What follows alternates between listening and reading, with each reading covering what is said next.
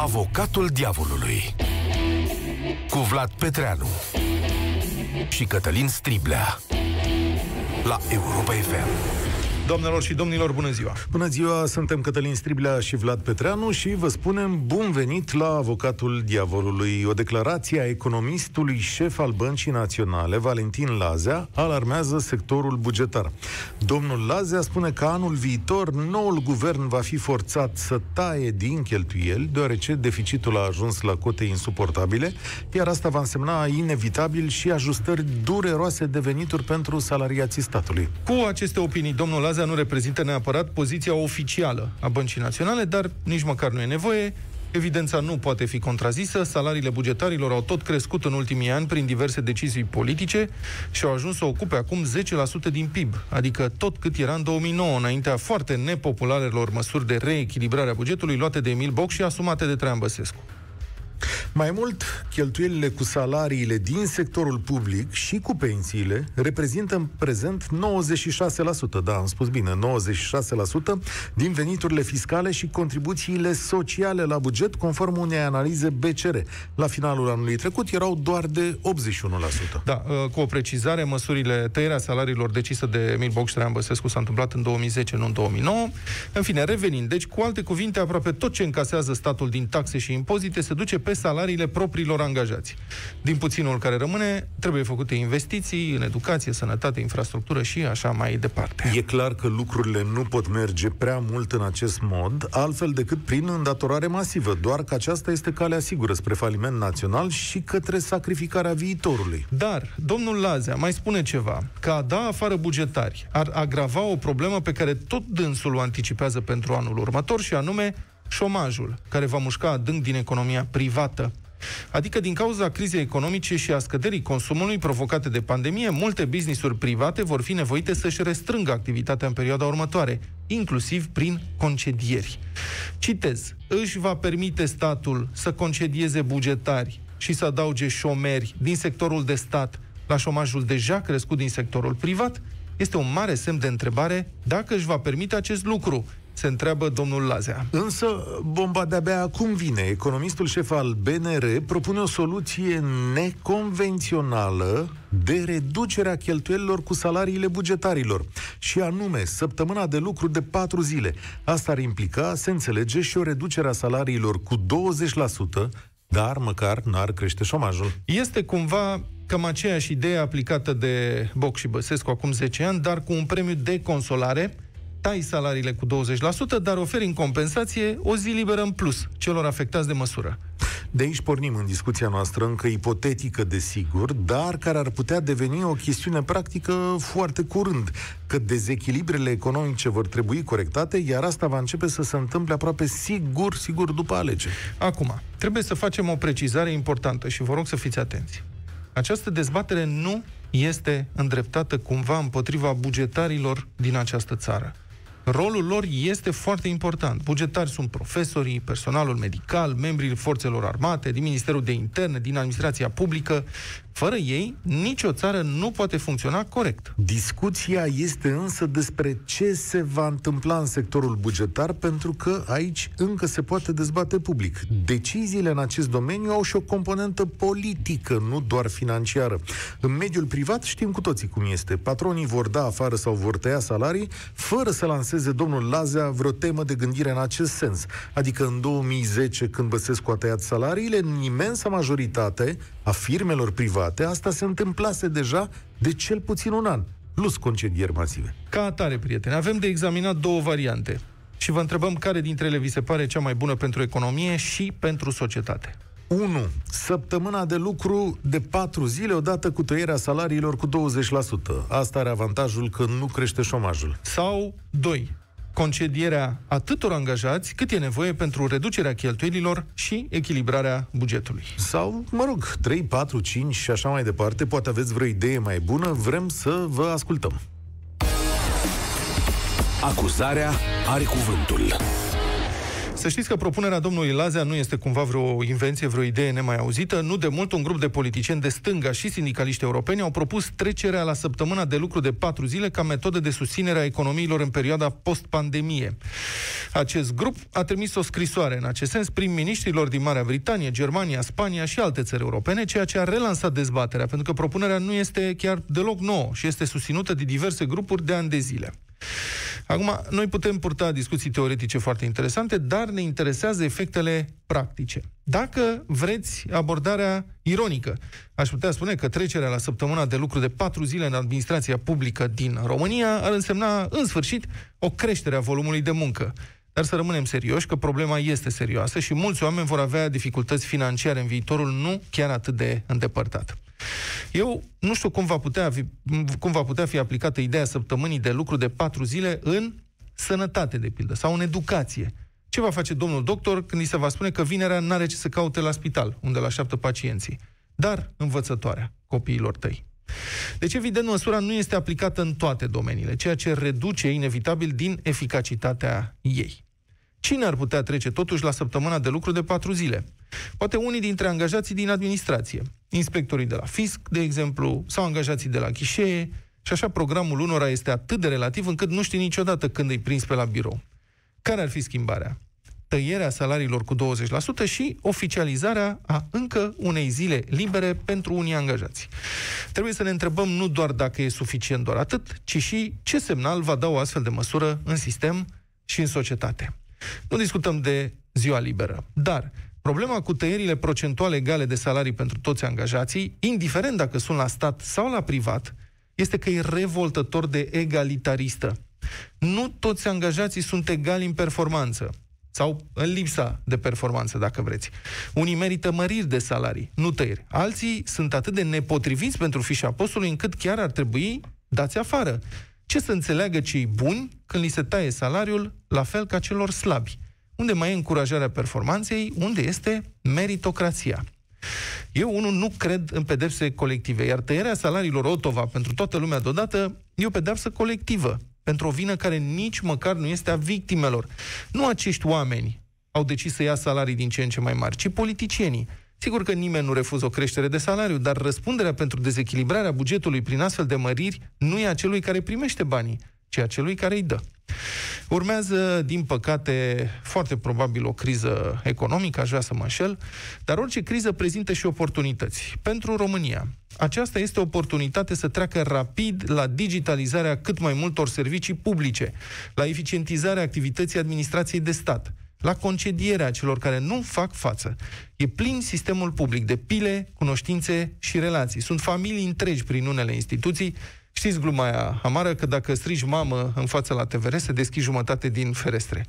Eu cred că un pic de șomaj în acest domeniu nu strică, ba din potriva. Știți, poate că ar trebui să aplicăm și noi în sistemul public o frază lui Voltaire, pe care acesta a strecurat-o într-una din scandaloasele sale lucrări. În această țară, spunea Voltaire, face bine să mai execuți câte un amiral din când în când. Asta le mai dă curaj celorlalți. Ca atare, eu cred că soluția pentru reducerea cheltuielilor publice și echilibrarea bugetului nu e în jumătăți de măsură sindicaliste, ci în asumarea curajoasă a reformei și eficientizării sistemului public, inclusiv prin concedierea celor care merită concediați, indiferent câți ori fi. Se găsesc români pricepuți care să le ia locul. Și acum are cuvântul avocatul diavolului. Am mai multe amendamente, l-ai auzit și pe domnul Hosu mai devreme spunând că nu-i place decizia și am să explic imediat de ce nu-i place, deci nici sindicatelor. Sindicalist.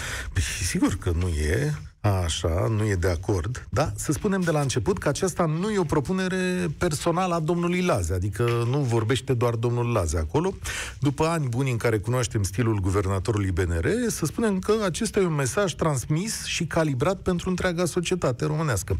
Adică este deliberat. O soluție, mă gândesc eu, poate deja discutată cu ministrul de finanțe sau cu premierul. Acest tip de soluție nu putea să vină însă din zona politică, pentru că e campanie electorală, dar și pentru că domnul Isărescu, mă rog, are autoritate și încredere peste noi toți. Marea problemă a acestei decizii este că noi o privim în spirit uh, revanșard, cum ai zis, apropo de Voltaire, și nu constructiv, pentru că bugetarii au o imagine proastă în România și atunci spunem așa, domnule, sigur trebuie tăiat răul de la rădăcină. Ani de zile acest sistem a fost plătit mai bine decât cel privat, dar nu a dat eficiență mai deloc. De asta acum, la fundul sacului, nimeni n-are chef de clemență. Dar nu putem discuta în termenii ăștia de revanșard și clemență. Trebuie să vorbim în termeni de avantaje și dezavantaje, da? Toată lumea știe că soluția pe care o avem pe termen lung este depopularea și deparazitarea statului, dar până atunci avem această soluție cu patru zile. Primul avantaj al acestei soluții este că se poate aplica de mâine. Dacă mâine vine domnul Orban și zice, gata, m-am muncit patru zile, se face acest lucru. Nu necesită analiză complicată, evaluarea ale personalului nu necesită selecții. De mâine fondul de salarii poate fi micșorat cu 20%. Al doilea avantaj e mai puțin evident pentru noi cei care lucrăm la privat decât pentru cei care lucrează la stat. Dar cine lucrează acolo știe foarte clar că acest 20% propus de domnul Lazea e înșelător. Pentru că salariile bugetarilor se socotesc de altă manieră decât ale noastre. Ei au salarii de bază, sporuri, coeficienți. Când 20% se așterne ca o pătură peste venitul lor, de fapt, statul face o economie mai mare, uneori până la 30%. Nu să reau calculul foarte complicat, l-am făcut cu un bugetar de dimineață, dar sistemul duce cu foarte mulți bani în jos, dacă el pierde o zi de lucru. S-a întâmplat și la tăierea lui Băsescu, care în realitate a, care a spus 25%, dar în realitate tăierea a mers până, până undeva la 40%. Ba mai mult, unii bugetari au pierdut atunci șapte salarii într-un an, o luate Otova așa. Al treilea avantaj este că această măsură dă un timp de respiro statului ca să se poată reorganiza. Deci o aplici azi și ai luni de zile la dispoziție ca să faci reorganizare. Dacă vrei să dai afară oameni de la stat, atunci trebuie să reorganizezi instituții. Nu poți să-i dai afară pentru că vor câștiga procese. Trebuie ca postul să nu mai existe. Acesta este un mecanism enorm, negru, complicat, care nu funcționează de fiecare dată. Ca să faci aceeași economie de bani, adică 20%, te vei chinui fără rezultat ani de zile. Iar dacă nu o faci corect, plătești și compensații. Priviți doar cazul Beuran de săptămâna asta, da?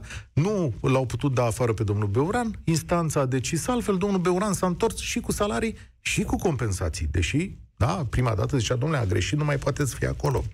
Un alt avantaj este faptul că aceste persoane vor îngroșa șomajul, dar despre asta deja am vorbit. Șocul anului viitor va fi enorm pentru companiile private, pe lângă oamenii pe care ei vor da afară, o să se adauge și cei de la stat.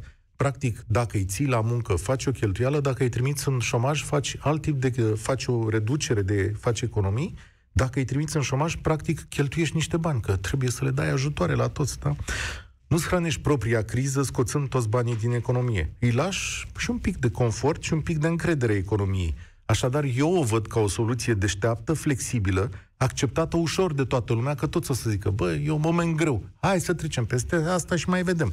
După care, statul se poate apuca în liniște de o reorganizare, cum face Bolojan. Dar de la 1 ianuarie poate să dea acest semnal premierul și concedierile să înceapă în octombrie, de exemplu. Sună-l pe avocatul diavolului la 0372 069 599.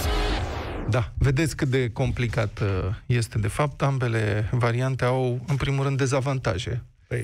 Nu chiar avantaje. Nu e niciodată nicio bucurie să tai salariul cu, cuiva. Bun, să vorbim, nu, cu voi? Cum, răul cel mai mic? Scuzați-mă că am văzut pe post, dar dacă am, așa mi se pare, nu? Că azi dezbatem răul cel mai mic. Da, din punctul meu de vedere, dezbați oportunitatea. Adică, adică eu asta cred. Adică dacă tot trebuie să faci curățenia, hai să vedem... Dacă o faci mai repede sau mai târziu. Hai să vedem de da. ce poți să scapi din sistem care te încurcă. Hai. Bogdan, bine ai venit Bogdan, la avocatul bună dimineața. Uh, bună ziua. Da. Na, deșteptare. Salut, da, vă rog. uh, da, eu, în primul rând, nu cred că e vorba de răul cel mai mic, cât ar fi vorba de binele cel mare pentru noi ca societate, adică o curățare eficientă a aparatului uh, bugetar, cred că ar fi benefic pentru toată lumea, chiar și pentru cei care vor fi disponibilizați, fiindcă își vor găsi ușor de lucru, cred eu, în, uh, în uh, uh, sistemul privat care abia așteaptă. Evident, poate pe alte salarii, poate că vor începe să... să Amendament, să dea, îmi pare uh, rău, mă opun. Da. Deci, da. de la domnul Lazea, el e primul care a zis. Deci un om căruia îi dăm încredere atunci când vorbește despre bugetarii, dăm încredere și când vorbește despre privați. Domnul Laze a venit și a spus, domnule, va fi rău, greu. Adică foarte mulți oameni dați afară, șomaj foarte mare. Unde își vor găsi de muncă?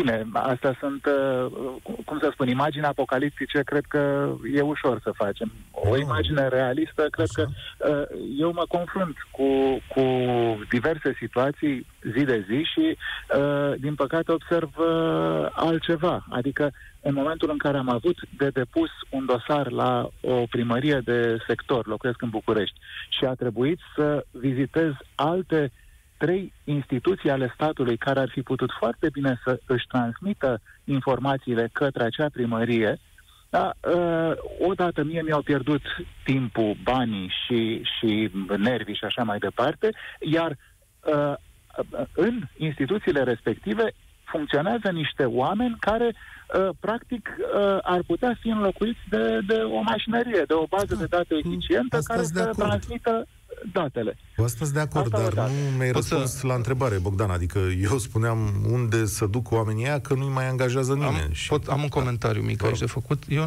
eu nu-mi dau seama dacă este corectă, poate ne spuneți voi, cei care ne ascultați. Eu nu-mi dau seama dacă e- ace- aceasta este o abordare corectă sau etică, și anume că sistemul administrației publice sau sistemul bugetar trebuie să ofere asistență socială angajaților. Păi îi ținem angajați că nu au unde altundeva să să Corect. angajeze. Corect. Păi, îmi pare rău, asta e și responsabilitatea fiecăruia să învețe și Da, să da, se da, da, perfecționeze da, da. ca să-și găsească Nu e- un loc de muncă. Nu e vorba de asta. Eu ți-am spus de o soluție care, pe care poți să o aplici mâine și ai timp să faci selecție și să așezi lucrurile foarte bine. Pentru că aici nu e vorba musai de asistență socială călții. Încearcă să dai pe cineva afară și care sunt criteriile pe, cum, pe care le folosești.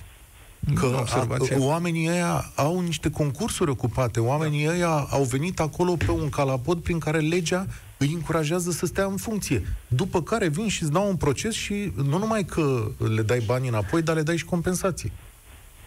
Eu unul nu m-aș uh, referi neapărat la...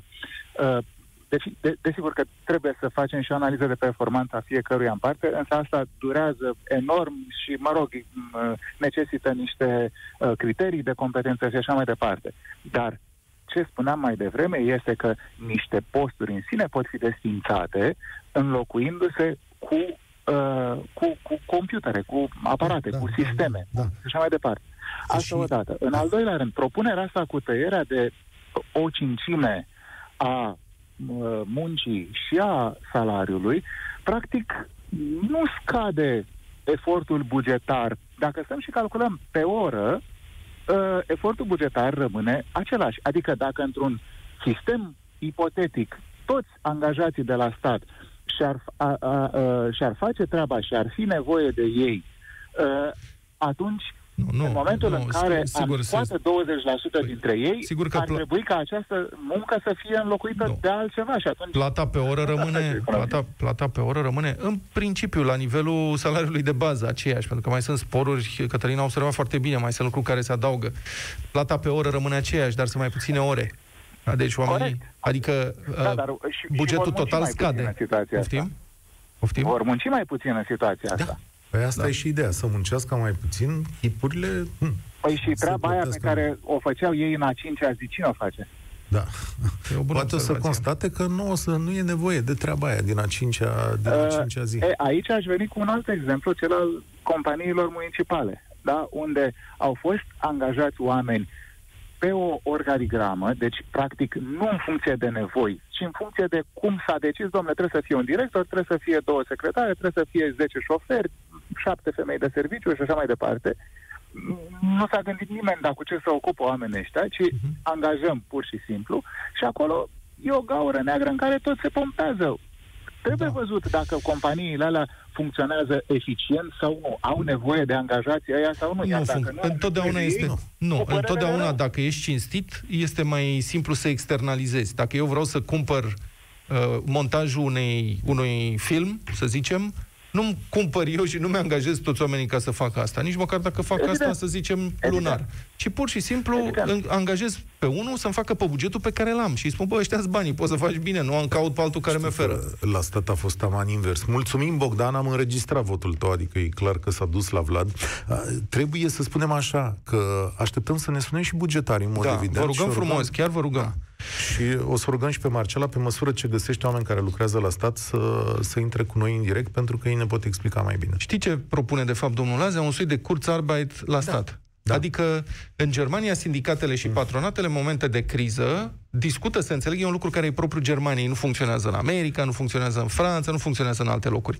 Dar în Germania pot ajunge la o astfel de înțelegere. Fraților, până trece criza, mai renunțăm la ceva de la noi, zic sindicatele, dar și voi ne dați mai puțin de lucru și, în principiu, suntem solidari. Sistemul e mult mai complicat la Kurzarbeit, pentru că se plătesc și orele pe care nu le-ai muncit, dar într-o proporție mai mică. Deci se plătesc.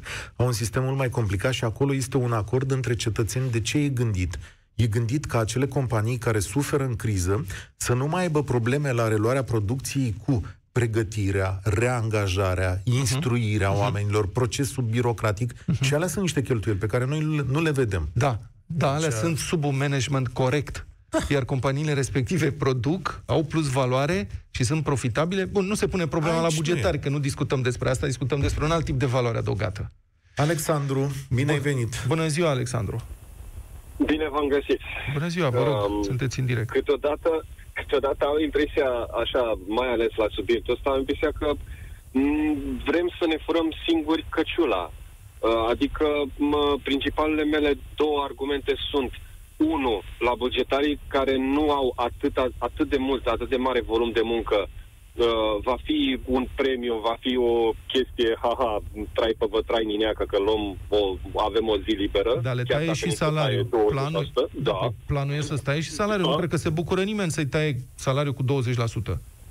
Ba, dar se bucură în momentul în care stă o zi acasă hmm. pentru prețul ăsta. De ce da. să se compensează?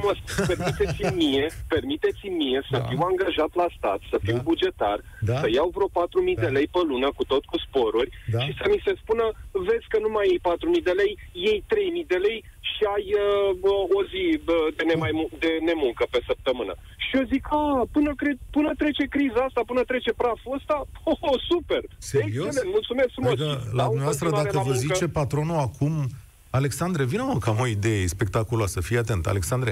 Păi aici, muncești trei zile, îți înjumătățesc patru, da, muncești patru zile și cât? Ai zis că e patru mii, îți dau trei mii, Alexandru. Da, dar rămâne o zi, da, rămâne, da, rămâne, rămâne o zi să, să facă ceva. Adică da, poate da. să-și deschidă păi, business. Băi, chiar de ce? Dar deci mai au un job. De ce nu păi, facem, Alexandru? De, de ce nu da, facem asta peste tot? De ce nu-mi face noi dacă e o idee atât de bună? De ce nu-mi facem noi peste tot? N-are rost să discutăm implicațiile economice. Dar păi nu, asta vrem să le discutăm, pentru că tu ai adus o, păi- o părere personală în discuție și ai spus, domnule, stai puțin, că eu, Alexandru, mă descurc, domnule, ce tăiați mie salariu. Tăiați mie da, salariu, că știu eu ce să fac. Bineînțeles, eu mi-aș fi dorit la ora asta să fiu bugetar și să-mi propuneți treaba asta. Din păcate nu sunt bugetar.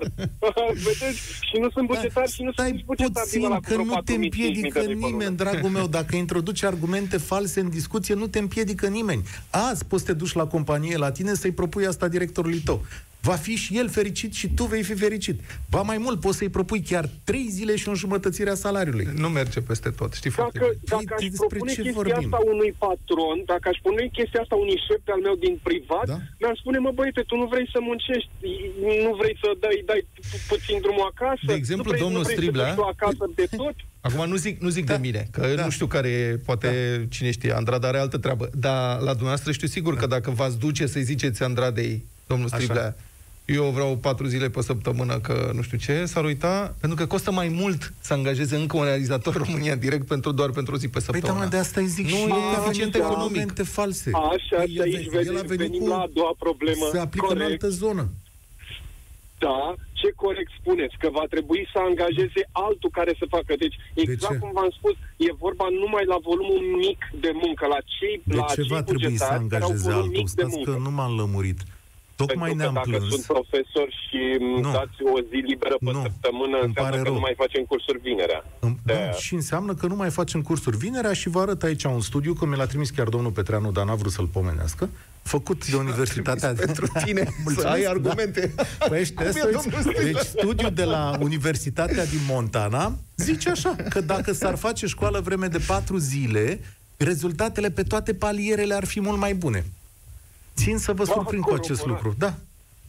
Coroborat cu mai multe laturi în economie, cu mai multe ramuri în economie. Nu, da, nu, aici e haideți vorba să doar de muncim cu școală. toții patru zile pe săptămână. Aici eu vorbesc doar de școală. Aici ne, o să ne lovim de sindicatele da. din educație, pentru că De unul ce? din motivele pentru care avem atât de multe ore uh, la școală, știm prea bine, pentru că sunt foarte mulți profesori care au și ei nevoie de o Aici, catedră acolo. când tu ai zis de sănătate și de educație, argumentul nu se potrivește. De ce? Pentru că știi foarte bine că la data afară, din sănătate și din educație, nu vom da afară, pentru că, de fapt, de aici lipsesc oameni. Deci aceste două sectoare trebuie să le dăm deoparte și să regândim Foarte un pic corect. chestiunea lor, pentru că n-ai, n-ai ce medici sau asistenți să dai la afară, iar de profesori buni mai avem nevoie că sunt sate și localități unde nu sunt profesori pentru copii. Deci Bun. lucrurile arată Foarte altfel. corect. Da. Și aici ajungem din nou la România și orice țară nu se conduce de la nivel înalt, cu o lege valabilă pentru toată lumea.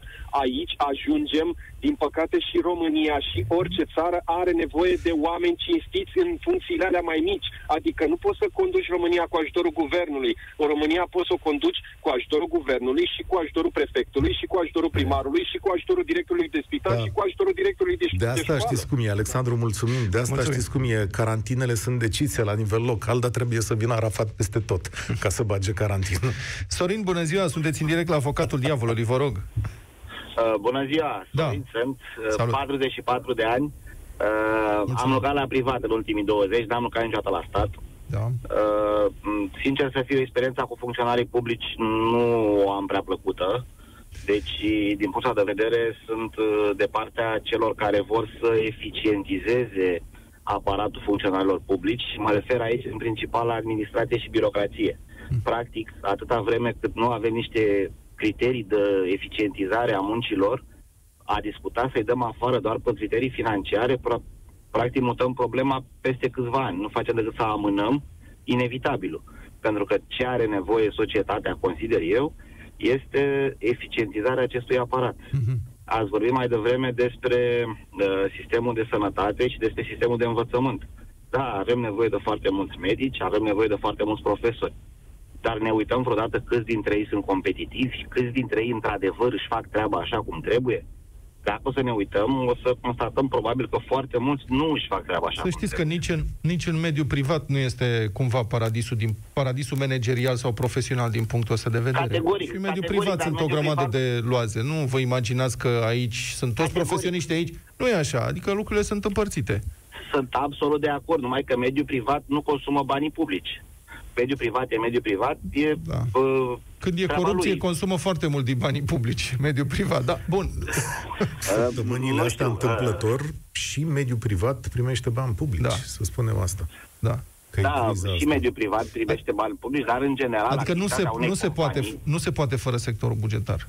Nu, realmente nu se poate, mai ales într-o țară Categoric nu se europeană. poate. Sunt lucruri care trebuie Cat- făcute, sunt unele drepturi garantate prin Constituție, dreptul la sănătate, dreptul la educație. Lucrurile astea nu pot fi făcute doar în mediul privat. Bugetarii au rolul lor. Înainte de a Așa vota, este. vreau să spun un lucru. Săptămânile trecute, probabil că ați observat, am făcut o serie de opt interviuri cu primari nou aleși în România, care au exact această sarcină în fața, a eficientiza aparatele de stat. Și pe toți am întrebat cum o să procedați, să îi dați afară pe cei care sunt slabi, care sunt proști, care sunt pile, cunoștințe, relații, știți voi.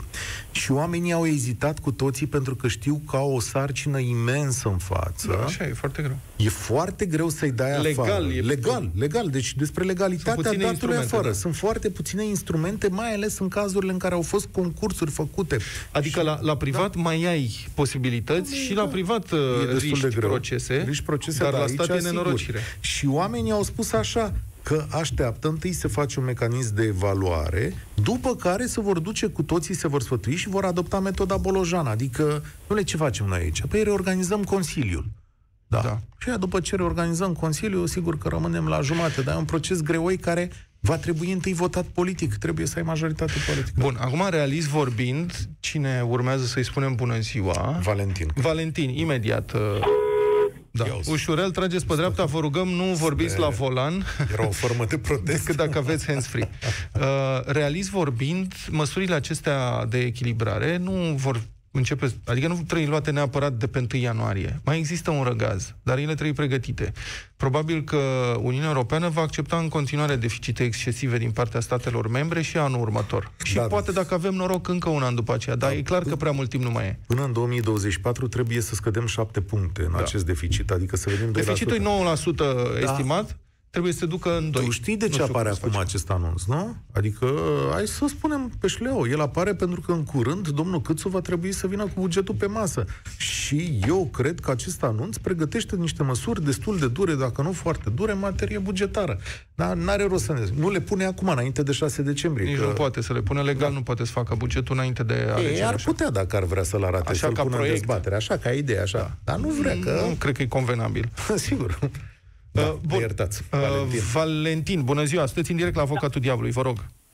Bună ziua, între timp am tras și pe dreapta. Vă mulțumim frumos. Um, am ezitat să intru, după care m-am hotărât să, Vă rog. să intru. Uh, Vlad ascultăm. Iosica ai dreptate, așa cum, uh, cum uh, este pusă problema. Eu văd lucrurile în, uh, în sectorul buget, sau mă rog, uh, o eficientizare a aparatului uh, bugetar. Da. Și când vorbim de bugetar, eu cred că ar trebui să ne referim strict la aparatul administrativ. Adică cei care uh, lucrează în uh, ministere, instituții centrale, instituții locale. Acolo sunt, uite Nu că știu. nu am cifrele acum, dar nu sunt atât de mulți. Majoritatea sunt în Ministerul de Interne, în Educație și în Sănătate. Acolo sunt, nu neapărat în Nu, Minister. să-i, lăs- să-i lăsăm la o parte pe cei care sunt cu statut așa, hai să-i spunem special. Și uh, o paranteză mai militari, fac, uh, că sunt convins că unii dintre voi care ne ascultați ar vrea să aducem asta în discuție. Pensiile speciale sunt o țintă falsă. Aici e o problemă de etică, dar pensiile speciale reprezintă, A, da. cred, 0,1% din PIB. Alea Nu. speciale. Alea da. speciale, nu pentru militari și Nu pentru... militar, da. da. Nu, nu, nu, nu, nu. Vă rog. Pensiile speciale create pentru, pentru anumite uh, mini-categorii. Așa, de- așa. de Alea, alea puși sunt bugetari, puțin, nu dar, rezolv uh, problema cu ele. Nu, nu, nu, nu, dar aici nu, nu vorbim de uh, impactul până la urmă Da. al, uh, Tu ești volum- bu- al costurilor în, în, total, în total buget. Aici vorbim despre eficiența activității aparatului bugetar. Tu spui că ești bugetar. Mai degrabă. Sau ești bugetar, înțeleg? Eu, da, da, da, sunt, Am uh, înțeles. sunt, în, sunt bugetar de ceva vreme, după, după o perioadă Bun. foarte, foarte lungă de privat. Și Ok. ce e convenabil pentru tine dintre astea două variante? Pentru mine personal um, um, s-ar putea să, să mă judece foarte lu- multă lume pentru ce o să spun. Este, este convenabil în momentul de față sistemul public, dar nu pentru că e mai bine la, la public, ci pentru că mă simt eu mult mai... uh, Nu, nu, nu, stai un pic. Mult mai- mult Am mai înțeles bine în asta. momentul în Nu. care- Mă refeream la ce am pus noi în discuție, adică atunci când vor veni aceste măsuri de reechilibrare bugetară, în ianuarie, februarie, martie, ele vor veni, Ok. sigur. Ce este preferabil pentru tine voi? Să fie dat afară colegi de-ai tăi sau ți să taie salariul cu 20%? Și cu o zi Uh, liberă. Adică Și cu o zi liberă, da, adică, da. Aici e Păi alegerea. spunea cineva mai devreme și activitatea din ziua aceea liberă cine o să o facă? Alți colegi, vă redistribuiți între voi. Mm, Da, nu știu în ce măsură. Eu vorbesc din experiența mea personală. Cred că mă, lucrurile sunt undeva la mijloc și bă, Vlad spunea mai devreme de metoda Bolojan. Eu, eu așa o Cătălin, văd. da, mă- da. O metodă de eficientizare. Este foarte adevărat. Este foarte, foarte greu să, să scoți pe cineva din sistem, el fiind ineficient. Mhm. Da, domnul Foarte Bolojan s-a dus greu, acolo, a poate. descoperit uh, că nu erau nici măcar birouri pentru câți angajați Ah, erau. marea Adică- problemă este necinstea în acest sistem. Da, Hai din să păcate- spunem așa. Și Exact. atunci nu vrei să corectăm asta, domnul Striblea? Ba da, da, uh, știi Exact. cum e. Și- Necinstea se poate corecta și prin alte metode, da. Domnule, e un semnal că- foarte prost în orice companie. Deci, Care și dintre indiferent la privat sau la stat, oriunde lucrezi, când vezi că sunt o mulțime de oameni, dintre care enorm de mult staie frunză la câini, Da. da. aici este teoria ferestrelor Da, sparte, da. știi? Da, știu, Păi, știu, vezi știu. pe aia că freacă menta, nu fac nimic și stau numai pe la cafele și țigări, păi atunci tu de ce mai faci treaba? Ești mai prost sau care e Exact, eu problema? de, de ce aș Dar face? n-am, Este, este stai puțin, frustrant. că n-am zis despre asta. Ca să-i dai afară pe cei care taie frunză la câini, îți trebuie 5 zile ca să le reduci salariul, să rezolvi problema. Că nu uita, problema pe care trebuie să o rezolvăm întâi, în ziua Z, este să avem banii ăștia, că nu-i mai avem.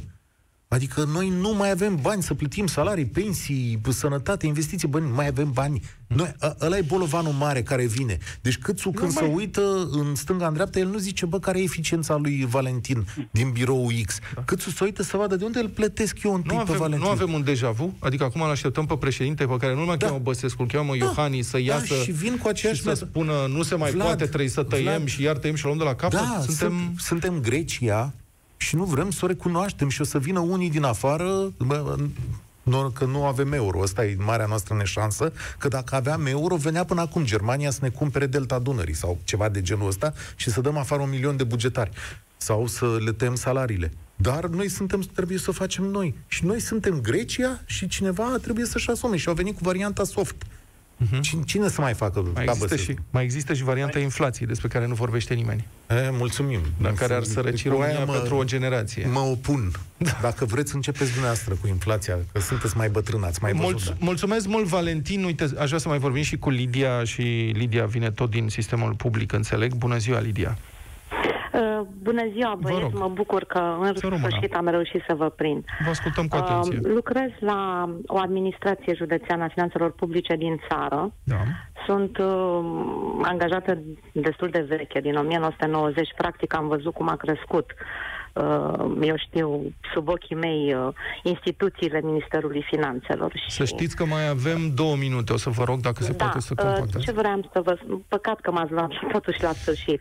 Uh, Vreau Da. să vă zic și m- încerc să argumentez cât mai, uh, cât mai repede.